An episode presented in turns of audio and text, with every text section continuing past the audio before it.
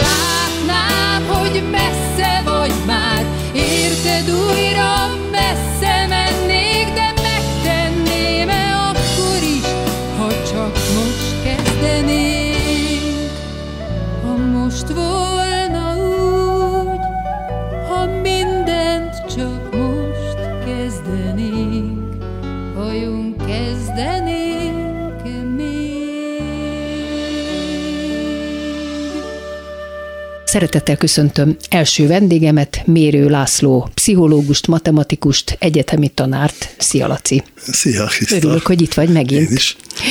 Azt mondtad, hogy amíg fejlődés lesz, addig válságok is lesznek, mert a fejlődés és a válság egy tőről fakad, ugyanannak a mechanizmusnak a következményei. Hogyan kell ezt értenünk, és mondjuk egy párkapcsolatban, és akár más területeken is? Egy párkapcsolat az más egy kicsit, de Hát általában... induljunk kicsit abból, mert a dal is egy párkapcsolatról szól, aztán majd beszélünk minden másról. A válság általában abból van, hogy valahogy, valami szélsőség következik be, és a szélsőség az megkövetkezhet pozitív irányba is, meg negatív irányba is. Amikor éppen negatív irányba következik be, akkor válság van, amikor meg épp negatív, pozitív irányba következik be, akkor egy fejlődés Igen, azt is hirtelen. mondott, pont a következő idézet, hogy a fejlődés leállása viszont állandósuló válságot eredményezne, ezért válságok mindig is lesznek. Igen. Tehát ne féljünk a válságoktól? Ne féljünk, meg kell tanulni őket kezelni. És hogyan? Hát többféle dolgot, szóval amikor erről tartok előadást, akkor úgy három-négy-öt dolgot szoktam főleg Mondjad. mondani. Az egyik, az egy furcsa dolog, onnan, a neve onnan származik, hogy egy, egy, egy, egy ismerős házas pár, hát rosszkor, hát hazament a férj, a nő, Éva lánya tudja, hogy ez, ez egy nőnél volt már a párja, ráförmet, hogy na tűnj el szobádba, és talál ki valami mesét, aztán majd meglátjuk, mi lesz. Hát a férfi vitte elő, óvakodott egy fél óra múlva, valami nagy mesével, hogy merre járt, meg mi volt, mert a nő ránézett, és azt mondta, hogy úgy döntöttem, hogy elhiszem. igen, igen. És azóta is együtt vannak. Tehát ez egy jó válságkezelési technika. Ha most én szakszerűbb akarnék lenni, akkor azt mondom, hogy csoportnormák átvevitele meg kialakítása. Ez mit jelent? Tehát az, hogy bizonyos dolgokról együttesen úgy döntünk, hogy elhisszük. Egyébként például a válság, a járványt társadalmi szinten az első hullámban ettől kezeltük ennyire jól, akkor úgy döntött az ország, hogy elhiszi, aztán későbbiekben már ez nem maradt meg, de a, tehát két évvel ezelőtt az első hullámot, azt meglepően jól kezelte Magyarország tényleg, meg akkor még szinte senkinek nem volt Aha, olyan ismerős, és, és, aki és később, később már ez Hát később ez megkopott, meg szóval sok minden. Később az a baj, hogy az elejét kutattuk csak, akkorra volt pont megbízásunk. Az egyértelmű, hogy akkor ez sikernek ez volt a fő komponense, hogy úgy, úgy viselkedtünk, mint a Alice Csodaországban Lewis Carroll regényében a szívkirálynő, uh-huh. aki akinek az a hobbija, hogy hihetetlen dolgokat hisel. És, és mindenkinek leütteti a fejét. Az más kérdés, de, az más kérdés, de igen. volt olyan például, amikor ami, amikor egy, egy reggel hat hihetetlen dolgot sikerült elhinnie még, még reggeli előtt, és ez, ez nagyon jó napja volt akkor. Hát Tehát ez más... egy jófajta kezelési igen, mód, ez ugye? is egy fontos De mondtad, jó. hogy van öt. Hát van több is, igen. Mondta többit is. Egy másik például az, hogy tágítsuk ki a komfortzónánkat. Tehát Na, ha már a járvány után vagyunk pont, én például a járvány, amikor úgy rájöttem, hogy már három hónapja nem mozdultam ki otthonról, és úgy kezdtem is felszedni valamit meg, valamennyit, meg hát úgy mondtam az előadásokat a négy falnak, No, akkor például vettem egy szobabiciklit, nem szeretek szobabiciklizni, kifejezetten utáltam, hát egyébként munkába járáshoz használtam, igen. Tehát szó szerint, tehát felültem a biciklire, tekertem egy negyed órát, és akkor megérkeztem, leültem a gép elé, igen, és igen, igen. És fölül felöltöztél, alul meg hát, kevésbé. Igen. Fölül azért muszáj volt. igen, igen. De nem ez a lényeg, hanem az, hogy, hogy tényleg szoba járás, szóval hát akkor járjunk munkába szobabiciklivel, ha egyszer ilyen. Tehát egyszerűen kiszágítottam a szoba, nem szerettem meg a szobabiciklit, de úgy része lett az életemnek, és jót is tett határozottan. Na mi a következő? A következő például az, hogy, hogy amennyire lehet, a, próbáljunk meg olyan tudást felszedni, ami, ami másra is használható, mint amire való. Úgy is neveztem el ezt, hogy konvertálható tudás.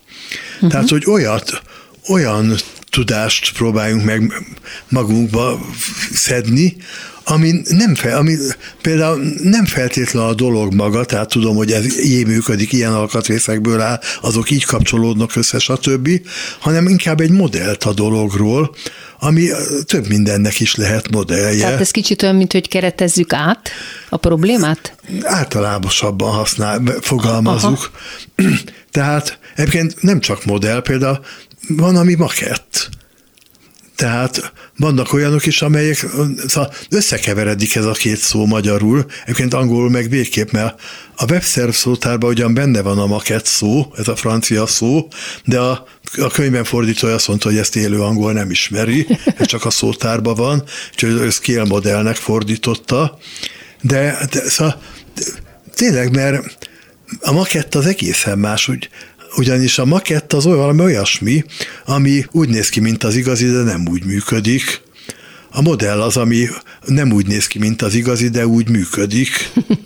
Igen. Tehát nagyon, nagyon nem mindegy, tehát Például a lányom, amikor így modellkedett pár évet érettségi után, mindig azt mondta, hogy én nem modell vagyok, hanem makett.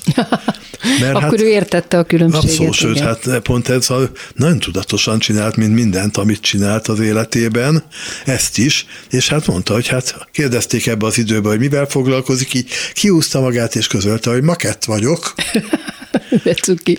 És de, szóval ugyanis például egy üzleti döntéshozó manapság már nem optimalizál, meg nem minimalizáltat, hanem keres modelleket az interneten, minden ott van az interneten, csak egy valami nincs ott, az, hogy ez, a, az, hogy ez most butaság-e vagy okosság, vagy, ha, vagy egyáltalán számomra okossága, mert lehet, hogy valaki másnak igen, de nekem meg Tehát, nem. hogy el tud dönteni, hogy az, igen. az információ mennyire hasznos. Vagy igen, vagy egyáltalán ez a modell mennyire rólam szól. Te mit jelent az, amikor arról beszélsz, hogy bunyós hozzáállás? Az a következő lenne. Na, tessék. Az is segít. Na, ez mit jelent? Együk. Ez a kifejezés. Az azt jelenti, hogy hát a pszichológiai, erre is van pszichológiai szakszó, de így bunyóval jobban érthető, rezilienciának nevezik, van más neve is a pszichológiában, a klinikai pszichológiában, trauma utáni növekedésnek. Na ez mit jelent? Nagyon sokat mondtál, de én mind nem értem. Na, a reziliencia általában azt jelenti, hogy valami nagy nyomás vagy nagy nehézség után visszatérni az eredeti formába. Ez a latin rezilió szóból. És akkor utána újra kezdeni És utána folytatni, Aha, vagy élni folytatni, tovább. A, a trauma utáni növekedés az ennél egy picit több, mert az azt is mondja, hogy egy nagy trauma után, tehát hogy egy tolókocsiba kényszerült valaki, Utána ja. esetleg még jobb emberré, és akár boldogabb emberré válik, mint korábban volt. Meglepő módon ez nem olyan ritka. Ez Tehát, a bunyós hozzáállás? Az is. Na, Gondolj bele, a bunyó, tehát a box az a sport, mondta Paplaci, a box az a sport, ahol a győztes is nagyon megverik. Igen. Hát, ha valahol a győztes nem kap néhány nagy pofont, az nem verekedés, hanem verés, az más. Igen. Tehát Na most nagy bunyós abból lesz, aki ebből erőt tud meríteni, hogy kapott néhány pofont. Hmm. Egyébként nem csak bunyós, a sakk is bunyó ilyen értelemben akár, hát ott is verekszünk, tehát szét akarom csapni az ellenfelet, ő meg engem. Tehát ott is igaz, és ott is igaz az, hogy az ellenfél is lép nagyon jókat, tehát kapok néhány nagy pofont, és abból lesz nagy sakkozó, aki ebből erőt tud meríteni, és még koncentráltabban még jobb gondolatokra jut. Ez itt a Kovács Műhely Mérő Lászlóval beszélgetek a válságok dinamikájáról a szerelemben és az életben. Az a fontos, hogy az ember maga szerelmes-e. Ha szerelmes, akkor sok mindent megtehet azért, hogy a másik viszont szeresse, de ha nem szerelmes, akkor csak az idejét és az energiáját fecsérli. Ezt is te mondtad. Igen, ezt egy elég speciális hang, kontextusban mondtam, amiről azóta sokkal többet tudok egy furcsa okból. Ugyanis én még egy 25 évvel, vagy 27 évvel ezelőtti könyvemben elgondolkoztam azon, hogy amit írok abból, például mi következik arra, hogy miért tépkedi az ember, szeret, nem szeret, szívből, És miért színből. tépkedi tényleg? Ezt sose, sose gondoltam át, hogy miért. Nem arra kíváncsi az ember, hogy ő szeret engem, annak úgy semmi értelme. Arra kíváncsi, hogy ő maga szerete. Aki De az, akkor miért aki, nem azt mondjuk, hogy szerettem, nem szerettem, szerettem. Mert távolítjuk magunktól, túl közeli úgy, és ez volt, a, amit azóta tudtam meg. Igen? Igen, a könyvem francia, szóval minden nyelven ez megvan, tehát megvan olaszul, spanyolul, angolul, németül, oroszul, románul, mindenhogy. De a könyvem francia fordítója jelezte, hogy baj van, problémája van ezzel a résszel. Már pedig ez egy hosszú, egy ilyen 15 oldalas fejezet, ahol... De mi volt a problémája? Pro, mindjárt mondom.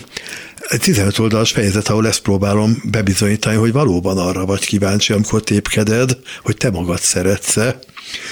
Mondom neki, hogy hát ha nincs ez a mondás franciául, akkor hivatkozzon az olaszra, a romára, a spanyolra, bármelyikre. Nem, nem mondja, franciául is van ez a mondás, de ők nem így mondják.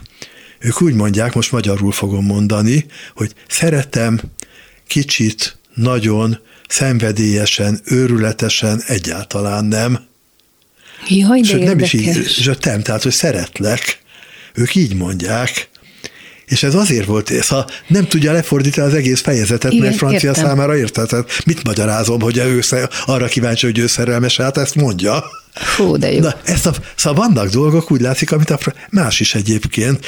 Például a, a franciák pöti mótnak, tehát kis halálnak nevezik a orgazmust, a szexuális ja. orgazmust. Tehát ezt is másképp látják kicsit, mint a legtöbb európai náció. Tehát furcsa, az furcsa világ az a francia, de ez, hogy ő számukra ennyire természetes ez, amit nekem itt egy, negy, egy, egy 15 oldalon keresztül És akkor kellett. hogy oldottátok meg most speciálisan a, azt a fejezetet? Sok, sok lábjegyzettel oldotta meg. Nem lehetett másképp, hát franciául ennek így nincs Nem is értelme. értették volna, igen. Igen. Na még egy idézet, ami nagyon megfogott. Amit a szerelemről tudok, annak szinte száz százalékát a művészet árulta el nekem. Saját tapasztalataim legfeljebb annyit segítettek, hogy időnként élőben is ráismertem arra, amit a művészetből tudtam. De még fontosabb az, hogy a pszichológiának milyen kevés mondani valója van a szerelemről, pont a szerelemről, tehát a lélektannak, a pszichológiának. De miért lenne kevés? Nagyon kevés mondani valója van tudományosan. Azért, mert mit tud mondani? Hát az, hogy megnézi, hogy mik a faktorai, jó intimitás, elkötelezettség, intenzitás, hát ha ennyi lenne, akkor kit érdekelne? Szóval volt egy nagyon okos hallgatóm, aki amikor úgy, úgy, úgy, úgy, ezekről volt szó, meg hát úgy elkámpicsorodott kicsit persze, hogy ennyi mondani valója van, hogy még, meg még ráadásul a biokémiát is ugyanakkor tanulta, hogy oxitocin, szerotonin, stb., amik ugyan valóban szükséges feltételei annak, hogy egy szerelem létrejöjjön, de nem elégséges feltételei. No, ez a szuper értelmes lány mutatta, ezt írta a naplójába, hogy az okok prózaisága nem akadályozza meg a következmények költőiségét. Ez nagyon szép. Nagyon szép, ez szóval ebből mondani, egy szuper értelmes leányzó volt, és, ő ez, és, a, és valahogy erről van szó. Na már most a költőiséggel nem a tudomány foglalkozik, azzal a művészet. Ja, értem. Tehát ebben utalsz vissza erre az idézetre. Igen. Azt is írtad, hogy a szerelem valamilyen módon elkezdődik, és aztán véget ér. Ez egy folyamat az a tipikus állapot, hogy a rózsaszínköd előbb-utóbb felszáll, de a két ember még mindig szereti egymást. Tehát akkor a szerelem elszáll, de marad a szerelem. Nem a szerelem marad, de száll el. Nem. Nem tudom, mi száll el. Mondom, a pszichológiának... De mi száll el? Nagyon, nem tudom. Na, megmondom például, mi száll el. Ez egy kísérleti dolog. Van ez az Émsz szoba nevű kísérleti eszköz, egy ferdefalu szoba, tehát a padló nem párhuzamos a plafonnal. Nagyon nem de olyan helyről, pont a paralaxis pontból néz be az ember, hogy ezt nem veszi észre. Ez ugyanaz, mint amikor például mit látsz, hogyha nézed a vasúti sineket, hát, összetartanak, igen. miközben tudod, hogy azok párhuzamosak. Ez ennek a fordítottja, tehát itt össze, valóban összetart a két a plafon meg a padló, de itt ezt most ellenkező irányba kompenzálod, mert a szobák nem ilyenek. De mi következik ebből? Az, hogy ha valaki mondjuk az alacs, szoba alacsony oldalán áll, az plafonig ér uh-huh. aki meg a másik oldalánál az a feléig se ér. Tehát ez egyiket nagynak, látod, nagynak magasnak, ezt meg kicsinek. Igen, igen. Állati jó illúzió. Például a csodák palotájában ez rendszeresen megvan, megvan aha. mert nagyon működik, és tényleg nagyon érdekes, meg izgalmas így látni. De a pszichológia az sajnos nem olyan, mint a fizika. Egy golyó az, az golyó, az ak- akkor is golyó, a csapágy golyó, meg akkor is ágyú golyó. Az ember nem ilyen. Tehát hát ettől nehéz, egy... mint tudományt, Még nem tudsz van. kísérleteket a de, szerelemre, nem lehet. nagyon. Azért van. Na például ez, akaratlanul is. Ugyanis ez az illúzió, ez mindenkire működik, de annyira, hogy például a Gyűrűk Ura filmnek azokat a jeleneteit, ahol Gandalf is, meg a hobbitok is jelen vannak, tehát a hobbitok azok ilyen kis törpikék, a Gandalf meg az óriás, nem normál méretű színészekkel játszották, úgyhogy egy ilyen szobába a Gandalf volt ott, ahol, ahol magasnak néz ki, a szoba mag, alacsony végébe, a hobbitok meg ott a másik oldalon, mindenki bedőlt. Hm. Viszont van egy, van egy emberfajta, aki nem dől be. Az akut módon szerelmes nők, csak is a nők. Miért? Akkor, hogyha kicsinek kell látni a pasiukat, a szerelmüket, azonnal felkiáltanak, hogy Ferde ez a szoba, akkor hirtelen meglátják. De Ezt nem is értem. Hogy? Nem akarják kicsinek látni a pasiukat. De miért csak a nőkkel van ez így? A, pér, a férfiak azok, jaj, de édes pici a babám, vagy hú, de nagy, az minden, nekik mindegy jó. A nőknek viszont nem. A nők kicsinek nem hajlandóak látni, de 30 év házasság után akkor már hajlandó kicsinek is látni, nem veszi észre, hogy a szoba ferde. Na, Fú, de csak érteszed, hogy mi múlik el. Ez nem azt, nem azt jelenti, hogy a szerelem elmúlt. De azt azért azt jelenti, hogy most már kicsinek is hajlandó látni, tehát bizonyos realitások azért most már beleférnek, amik a friss szerelemben nem fértek bele.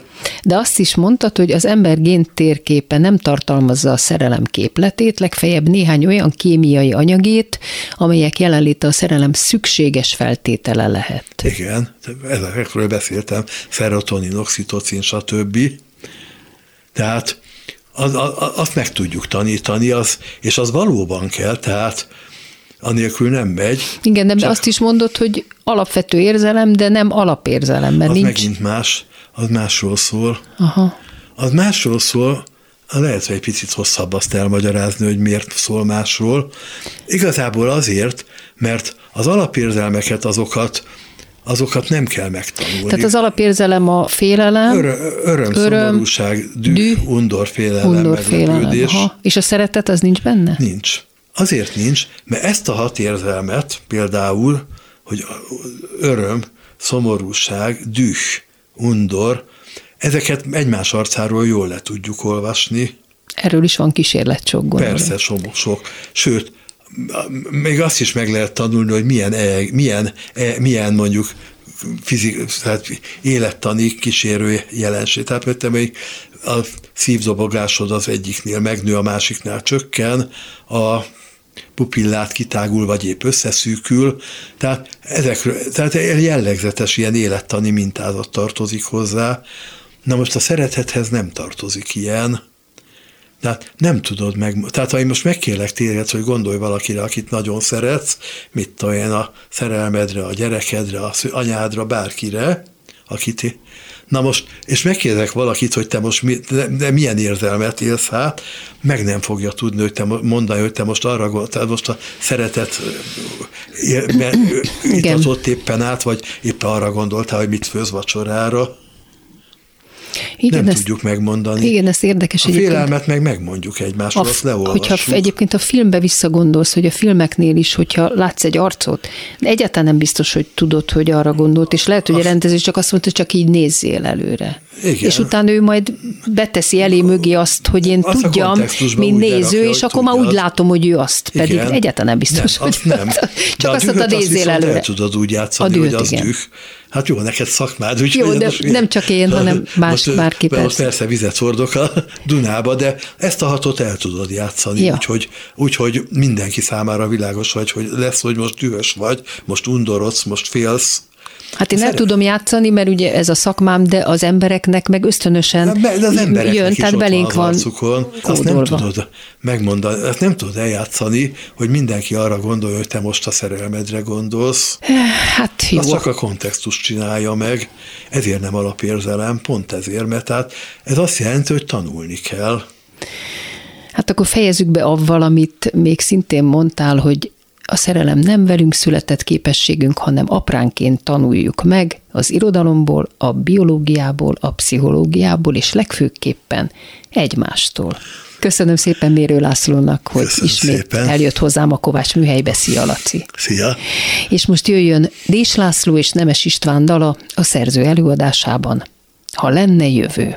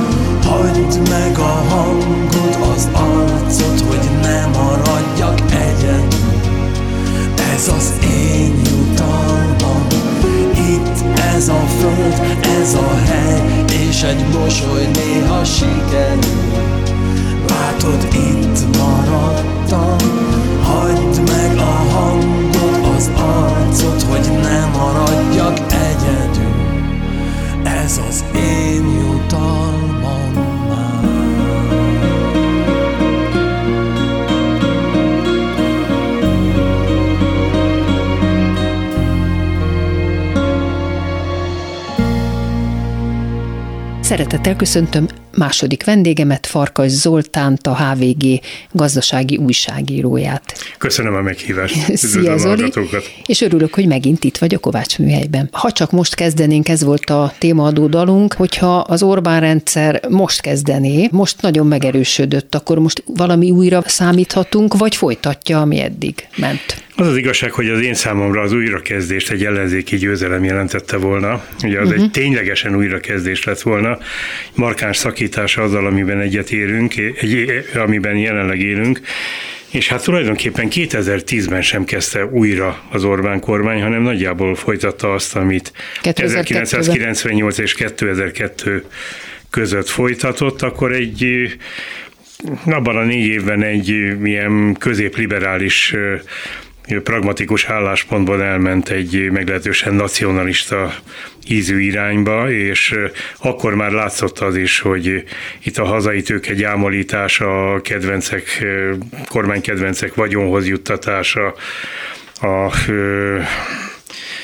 Ugye ez a klasszikus szlógen is e körül, illetve négy évvel később fogad meg, hogy a haza nem lehet ellenzékben, de már, már voltak erre utaló Meg is értettem, amikor ezt hallottam nagyon. Minden okod meg volt rá. Úgyhogy azért mondom, hogy 2010-ben is már egy folytatás volt, most pedig egy újabb, még keményebb folytatás. A még keményebbre azt mondom, hogy hogy ez a kétharmad, ez nagyon erős. És Főleg be fognak keményíteni, azt gondolod? Hát ugye én azt írtam gyerekkori olvasmányomra visszautalva, hogy jajjal legyőzötteknek, uh-huh. ugye ez az utolsó Mohikán egyik fejezete, uh-huh. aki olvasta és emlékszik rá, az angolok meg a franciák kötöttek egy alkut, hogy az angolok föladják a Monroe erődöt, franciák ennek fejében szabad elvonulást ígértek, ám de jöttek a gazkuronok és lemészárolták a, az elvonuló félben lévő franciákat, különös tekintettel a nőkre és a gyerekekre. Hát, mint hogyha azt a mostani ukrajnai helyzetet írtad volna le. Hát ez egy képes beszéd természetesen. Ukrajnára igaz, Magyarországra annyiban lehet igaz, hogy itt azért nem sok kegyelmet feltételezek a kormány részéről a vesztesek irányába. Most, amikor ez a felvétel készül, még csak arról lehet hallani, hogy egy-két az ellenzékkel rokon szenvező polgármestert megtámadtak, meg hogy a tilos rádió nem kap majd frekvenciát. De, de hát azt szerintem... is lehet hallani, hogy bizonyos olyan ellenzékinek mondott értelmiségieket is behívnak, független civileket is, a közmédiába, de ellenzéki pártvezetőket is, vagy akár már Kizai Pétert, akit korábban nem, csak öt percre. Tehát, hogy akkor ez hogy van? Nem tudom, hogy hogy van, ugye én egyetlen egyszer nem hallottam tehát nem tudom, hogy milyen szövegkörnyezetben hangzottak el a velük készült interjúk. Azt kell mondanom, hogy ízlésbéli bolykottat tartok a az állami televízióval és az állami rádióval szemben egészen egyszerűen szüksége van a lelki állapotomnak arra, hogy ezekben ne hallgassak bele. Egyszer-egyszer megteszem természetesen, tehát minősített esetekben, például a, az ukrajnai háború kezdeténél, de de nem, nem lehet elviselni, az a baj. Szóval soha nem hittem, hogy egyszer csak egy valamiben egyet fogok érteni Bencsik Gáborral, de abban, hogy ez nem megy, abban teljes egészében igaza van. De hát erről is vitatkoznak ellenzéki körökben, hogy be kell menni, vagy nem szabad bemenni. Éppen az előző vendégem Mérő László azt mondta, hogy ha hívnak, be kell menni, és el kell mondani, hogy jé, most itt vagyok, pedig mennyiszer nem lehettem itt, mert hogy el kell, hogy jusson azokhoz a nézőkhöz. Hát most erről el lehet vitatkozni, de nem tudom megmondani, egyetlen egy dolgot tudok biztosan, hogy az utóbbi időben különböző okoknál fogva ö, rengeteget autózom. A választások előtt bármelyik kereskedelmi rádiót kapcsoltam be, bármelyik zenés adót kapcsoltam be. Egyetlen egy dolgot lehetett hallani, Orbán Viktort idézve, hogy aki az ellenzékre szavaz, az a háborúra szavaz, aki a kormányra, az pedig a békére. Ez ment minden órában az összes kereskedelmi rádión. Márkizaj Péter neve el nem hangzott, az ellenzéki vélemény el nem hangzott, és azért ez az a gyanúm, hogy összességében sokkal nagyobb közönség, mint a magyar televíziói, meg a magyar rádiói együttvéve. Igen, és, igen. és nem volt egyetlen műsorvezető, már úgy értem, hogy a beszélgetés műsorokban sem, aki csak egyszer is megpendítette volna, hogy azért ez nem menjen. Hogy ez hazugság. Igen, némelyiküket ismerem, tehát tudom, hogy soha az életben nem fog a jelenlegi kormánypártokra szavazni, de olyan, olyan módon pacifikálva voltak ezek a műsorok, hogy kizárólag a, a szórakoztatás, az érdekesség, a, a humorosság, a szellem és a szellemtelenség az, ami eluralta az adásokat, nem merészelnek belemenni a politikába semmilyen szempontból. Most nem akarom azt mondani, hogy mi annak idején az egypártrendszerben valamennyivel karakánabbak voltunk, hát mert, mert, mert nem lehet összehasonlítani időket. Tehát ott, ott mindig azért volt valami fajta teljes foglalkoztatásból következő védelem, hogy így is úgy is valahova elhelyezik az embert, igen. hogyha, hogyha kirúgják, most pedig maradt nem tudom én, három talp alattnyi hely a független újságírás számára, hát azért az nem olyan nagyon sok. Igen, akkor térjünk rá a háborúra, mert valahogy azért abba is reménykedik az ember, hogy előbb-utóbb csak vége lesz, és ez mindenkit nagyon megvisel, ugye elsősorban Ukrajnát, de mindenki másra is kiterjed ennek a hatása. Most például az orosz függőséget, hogyan lehet újra kezdeni, hogy a dalnál maradjunk a gázimportját, mondjuk hogyan lehet máshonnan megoldani? Ez a gáz ez egy érdekes dolog, én nagyon-nagyon távol vagyok ettől az egésztől, viszont olvastam a Plecser Tamásnak, a Erste Bank elemzőjének egy nagyon érdekes véleményét, amit most én úgy összegeznék, ahogy a Plecser nem írta le. nagyon erős a kölcsönös függőség, tehát ezt az írtózatos mennyiségét, a 175 milliárd köbmétert, amit Oroszország exportál Nyugat-Európába, vagy egyáltalán Európába, ez képtelenség egyik napról a másikra másutt elhelyezni. Egészen uh-huh. egyszerűen nincs olyan mód, és hogyha egy részét nem szállítanák le, akkor is az egész rendszer úgy, ahogy van, összedőlne. Ez nem olyan, mint az áram, hogy fölkapcsolom, lekapcsolom. Tehát nem lehet azt mondani, hogy most akkor csókolom, ezt nem kérjük, és rögtön kérünk máshonnan, mert nincs honnan? Európa részéről pedig három-négy évre teszi Plecser Tamás azt az időszakot, amikor át lehet állni, Aha. és ehhez is borzasztó sok minden kellene, olyasmi például, hogy a bezárt gröningeni hollandiai gáz egy kitermelés újranyitása, a cseppfolyós gáz bődületes mennyiségű importja, és ez mind-mind-mind rettenetesen megdrágítaná a gáz árát, a gáz felhasználását.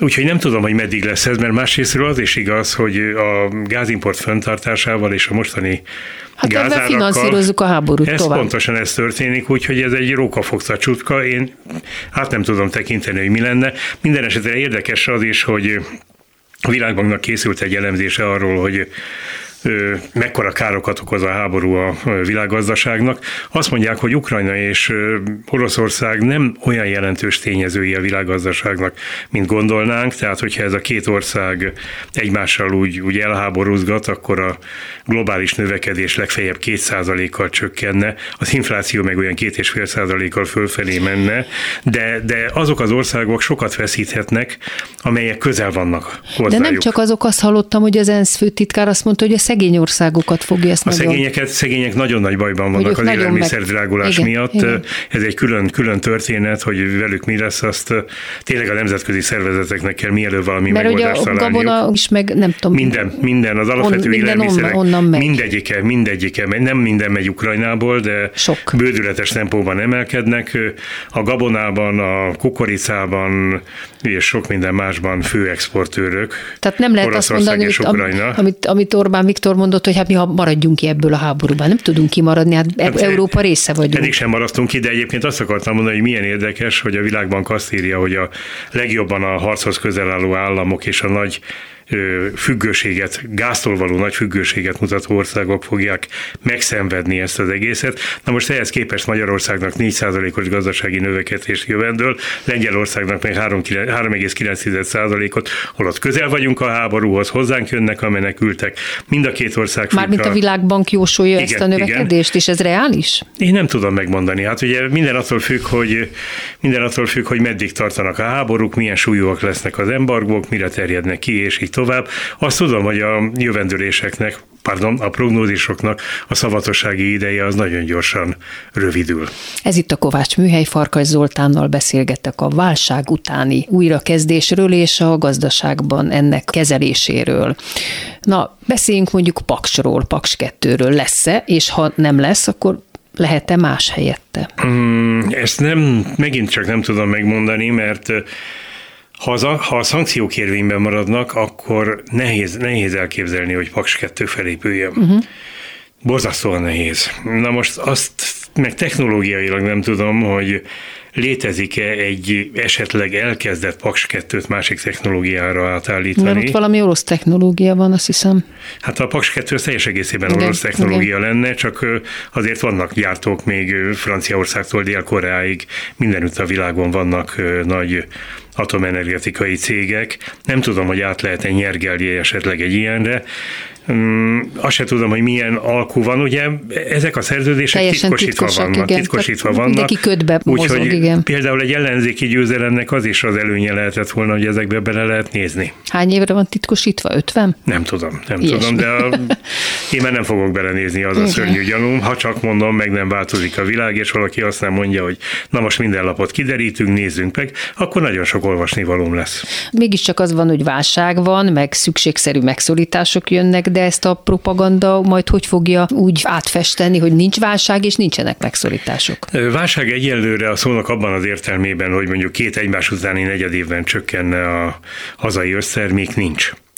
Ugye a legújabb prognózisok olyan 2-4 százalékos sávba teszik az idei növekedés, gazdasági növekedést, ami akkor, amikor mi beszélgetünk, még akár reális is lehet. Hogyha itt tényleg a legrosszabb forgatókönyv következik be, tehát az Európai Unió leállítja Oroszországtól az energiaimportot, hogyha a jegybankok, világjegybankjai nagyon gyorsan elkezdenek kamatot emelni. Most például legutóbb az Európai Központi Bank még mindig őszre volt a, a kamatemelés, de hogyha itt elkezdődik tényleg egy, egy gyorsabb kamatemelés, hogyha a kínai gazdaság az újraélet járvány miatt leáll és megtorpan, és ott sem lesz növekedés, és még esetleg a forint is nagyon sokat gyengül, ami minden ilyen rizikós helyzetben előfordulhat, akkor tényleg nagyon rossz lehet a helyzet. Egyelőre nem, nem úgy állnak a csillagok, hogy ez a közeli jövőben vagy egyik napról a másikra bekövetkezik. Hogyha az adás ideig bekövetkezik, akkor nyugodtan a fejemet lehet venni. Na most vajon lesz-e Fudán Egyetem, bár ugye ahhoz nekünk nincs közünk, mert az az ő pénzükből épül, csak a mi A Fudán a milyenkből épül? A Budapest-Belgrád Ja, Belgrád épül, épül bocsánat, összekevertem. pénzből. Igen. Ez, ez, ez, hogy mondjam csak, ez, ez a legevidensebb módja lenne a mostani Lehetne. költségvetési helyzet kezelésének, hogyha ezeket egy kicsit igen, úgy, igen. úgy elhalasztanák. Ugye az a sajátos helyzet, hogy érvényes költségvetés nincs. Ugye azt a múlt nyáron fogadták el, olyanok voltak benne, hogy hogy 3% lesz az infláció, hát most 8, olyanok voltak benne, hogy 360 eur, forint lesz az euró átlagos árfolyama, hát most 380, de volt 400 is, olyan volt benne, hogy 0,9% a jegybanki alapkamat, most már az irányadó, irányadó kamat az 6,15 százalék, úgyhogy annak gyakorlatilag, ahogy Palóc Éva fogalmazott szellemesen, csak annyi igaz belőle, hogy aláírták, hogy melyik nap fogadták el. Az teljes egészében összeomlott. De akár összeomlott, akár nem, gyakorlatilag itt ilyen szükségállapotszerű kormányzás van, tehát határozatokkal történő kormányzás. Még mindig tart a Covid miatti állapot. Hát nem? az egészségügyi válsághelyzet is, meg ami nem ennyire evidens, de például a migráció miatti válsághelyzet is már. És ezt ők tartják? Már hogy tart. Persze, mert így, így, így tényleg rendeleti Igen. úton lehet kormányozni. Úgyhogy a költségvetés gyakorlatilag követhetetlen. Két dolog viszont világosan látszik. Egy, kétharmaddal akkor is olyan hiányt állítanak be, amilyet akarnak. Kettő, ezt meg is teszik, hiszen két egymás után évben, decemberben írtózatos mennyiségű pénzt szórtak ki, 2020-ban pedig, amikor már látszott, hogy halmozódnak a feszültségek, akkor nagyon nagy összegben sztorníroztak beruházásokat. De ez, ja, értem. Igen, Igen tehát ott, ott már úgy, úgy készülgettek arra. Más kérdés, hogy nagyjából annyi beruházást sztorníroztak, amennyi pénzt aztán februárban a lakosságnak odaadtak.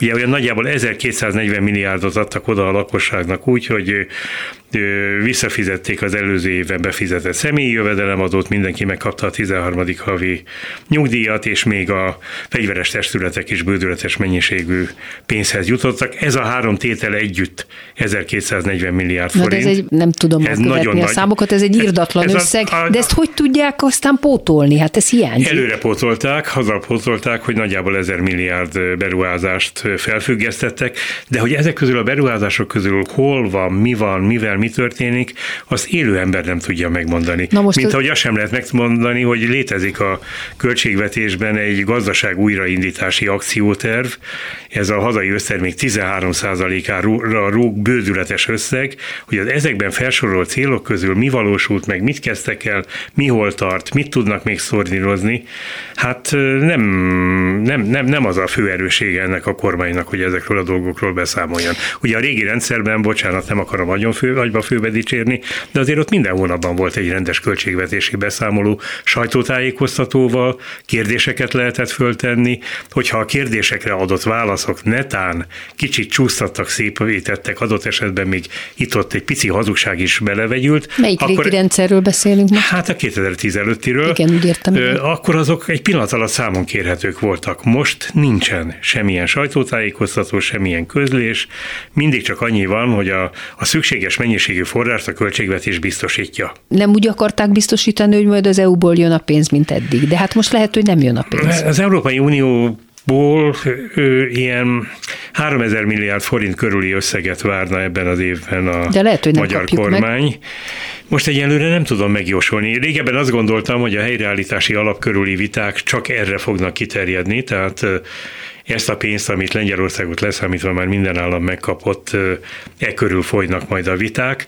Most azért van olyan érzésem, hogy esetleg a, a 7 éves költségvetés keretei körül is elhúzódó viták folynak, de két dolgot azért szeretnék itt is megjegyezni. Egy, az Európai Unió nem érdekelt abban, hogy ne adja oda a megítélt kereteket. Ez látszott az elmúlt időszakban. Kettő, nem nagyon szeretik már bizonytalanra odaadni, Tehát elég nehéz elszámolni a, azokkal az adófizetőkkel, akiknek a pénzét az Európai Bizottság akkor... költi.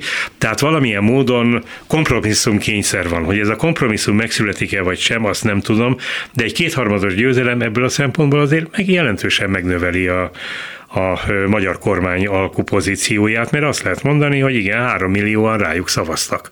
Három millió ember áll mögöttük. Hogy aztán a három millió ember amögött áll le, hogy ennek a pénznek egy részét a kormányhoz közeli oligarchák lenyúlják, a másik részét eltékozolják, a harmadik részéből épülnek azért infrastruktúrális beruházások, és kap, kapnak a kórházak CT-t, össze-vissza mondom a példákat, mindenfajta eset, mindegyikre van már példa, azt, azt nem nagyon lehet megmondani, nem erre szavaztak az emberek, tehát nem arra szavaztak, hogy ez a kormány préselje ki az Európai Unióból a pénzt, hanem egyszerűen elhitték, hogy ez a kormány békét akar és képes megvédeni az országot.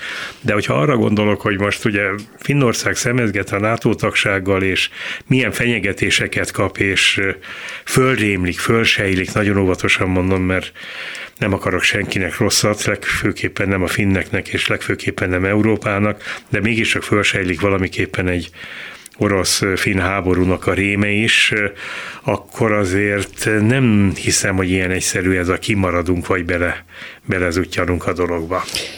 Mennyire tartod reálisnak, hogyha esetleg mégsem kap pénzt az Orbán rendszer az EU-tól, hogy akkor tényleg kilépteti az EU-ból. Én nekem volt olyan érzésem, hogy elkezdték megdolgozni a közvéleményt. Igen, akkor, amikor nagyon. ezek a nagyon komoly viták folytak arról, hogy az egyik labdarúgó kapus tett egy félreérthető nyilatkozatot arról, hogy hogy ő azért nem lelkesedik a, a szivárvány politika iránt, a másik pedig, ja, ja, igen. pedig gőzerővel azt mondta, hogy az ő szemében mindenki igen, egyenlő. Emlékszem. És akkor erre az egész dologra rárepült az egész magyar külügyi apparátus, berendelték az uniós nagykövetet, és így tovább, és őrletes kampányba kezdtek ugye ez egybeesett egyébként ezzel a, ezzel a nem is tudom, minek nevezzem, homofób törvény hát, beterjesztésével, igen, meg mindennel, és utána többi jel is arra mutatott, hogy elkezdik a, a leggyengébb láncszemeknél fogva megdolgozni a közvéleményt az Európai Unió ellen. És volt is olyan aggályom, hogy ez nagyon komolyan előrébb megy, csak most nincs hova csatlakozni. Tehát mondjuk ez a háború azt a lehetőséget kizárja, hogy Magyarország bármilyen eurázsiai együttműködés vagy Oroszországgal való belekapcsolatoknak a híve legyen. Nem is nagyon számíthat még arra sem, hogy Putyin Oroszországától hitelt kap, hiszen az állam technikai csődben van. Tehát oda nem nagyon lehet menni. Kínába, hát azért az szintén olyan ügy, hogy ott nagyon-nagyon megkérik az árát, tehát azt kell mondanom, hogy a, még mindig itt a legjobb, per ugye? pillanat, per Most pillanat. az ő szemével nézve is. Mindig, mindig le kell szögezni, hogy a felvétel elkészülte idején az az érzésem, hogy az egyetlen nyugalmi pontot az Európai Unió és a NATO jelenti. Elsősorban a NATO Orbán szempontjából is, másodszorban pedig az Európai Unió. Egyébként érdekes, hogy az Európai Unió belül például Orbán Viktor harcosan azt az álláspontot képviseli, hogy szükség van erősebb európai haderőre. Semmilyen részterületét az integrációnak nem fogadja. Gyakorlatilag Magyarország megállt a 2008 előtti állapotban, és mégis ebben az egyben, tehát hogy erősebb katonai együttműködésre van szükség, ebben, ebben az integrációt képviseli. Kedves Zoli, ezt még bármeddig tudnánk folytatni, mint ahogy nagyon sok körben és sok társaságban beszélnek ezekről a kérdésekről, ez mindenkit érdekel, de nekünk lejárt a műsoridőnk, úgyhogy köszönöm Farkas Zoltánnak, hogy megint eljött a Kovács műhelybe. Köszönöm, hogy megint meghívtál a Kovács műhelybe. Bármikor Szia. szívesen. Szia Zoli! És köszönöm hallgatóink figyelmét Pályi Márk és Bíró Kristóf munkatársaim nevében is. Az adás ismétlése ma este tízkor hallható, majd utána az archívumban is bármikor elérhető. És most már hallgassanak minket továbbra is, podcastként is. Jövő vasárnap egy újabb daltörténettel jelentkezik a Kovács műhelyben, de Kovács Krisztával is vendégeivel. Greensleeves, búcsúz el. Ez az angol reneszánsz dal adja a következő adás témáját Viktor Máté feldolgozásában és Fábri Péter magyar szövegével. Andrejszki Judit énekesnővel és csembaló művésszel az angol reneszánsz zenéről és annak legszebb dalairól beszélgettünk. Majd Fabinyi Tibor irodalomtudóst az angol reneszánsz irodalomról és drámáról és persze benne Shakespeare-ről kérdezem. Tartsanak velünk!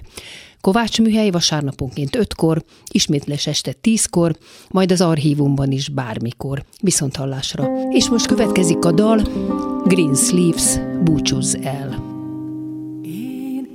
Édes szívem szép szemű, és szép szavú, ó, tudtam én, hogy nem sokáig vagy te hű, de mégis fáj hogy nincs remény. Búcsúzz el, messze mész, búcsúzz el, útra kérsz. Hozzám hát hogy volna szép a búcsú.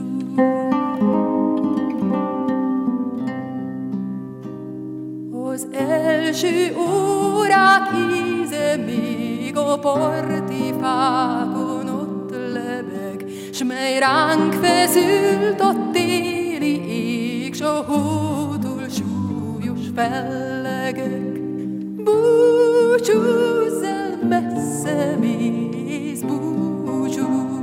Útra kélsz, hozzám vissza úgy se térsz, hát hogy volna szép a búcsú. meg nem áldott éjszakák, s egy fényben ázó délelőtt. Az édes tél, s a lomha nyára búcsú mér Búcsúzz el, messze mész, búcsúzz el, útra kérsz. Hozzám vissza úgy se térsz, hát hogy volna szép a búcsú. Egy képíró egy képet írt, és téged nézlek rajta én. Egy boldog órán néztem így, hát őrizd jól, mert nincs remény. Búcsúzz el, messze mész, búcsúzz el, útra kélsz. Hozzám vissza úgy se térsz, hát hogy volna szép a búcsú.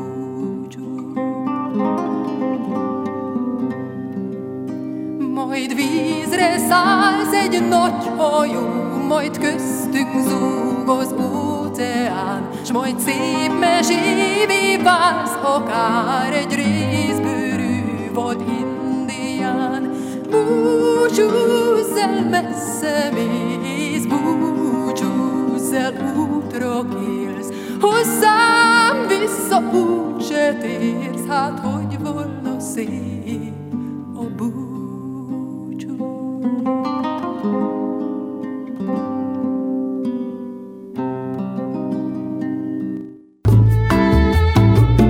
Kovács Műhely. Kovács Kriszta műsorát hallották.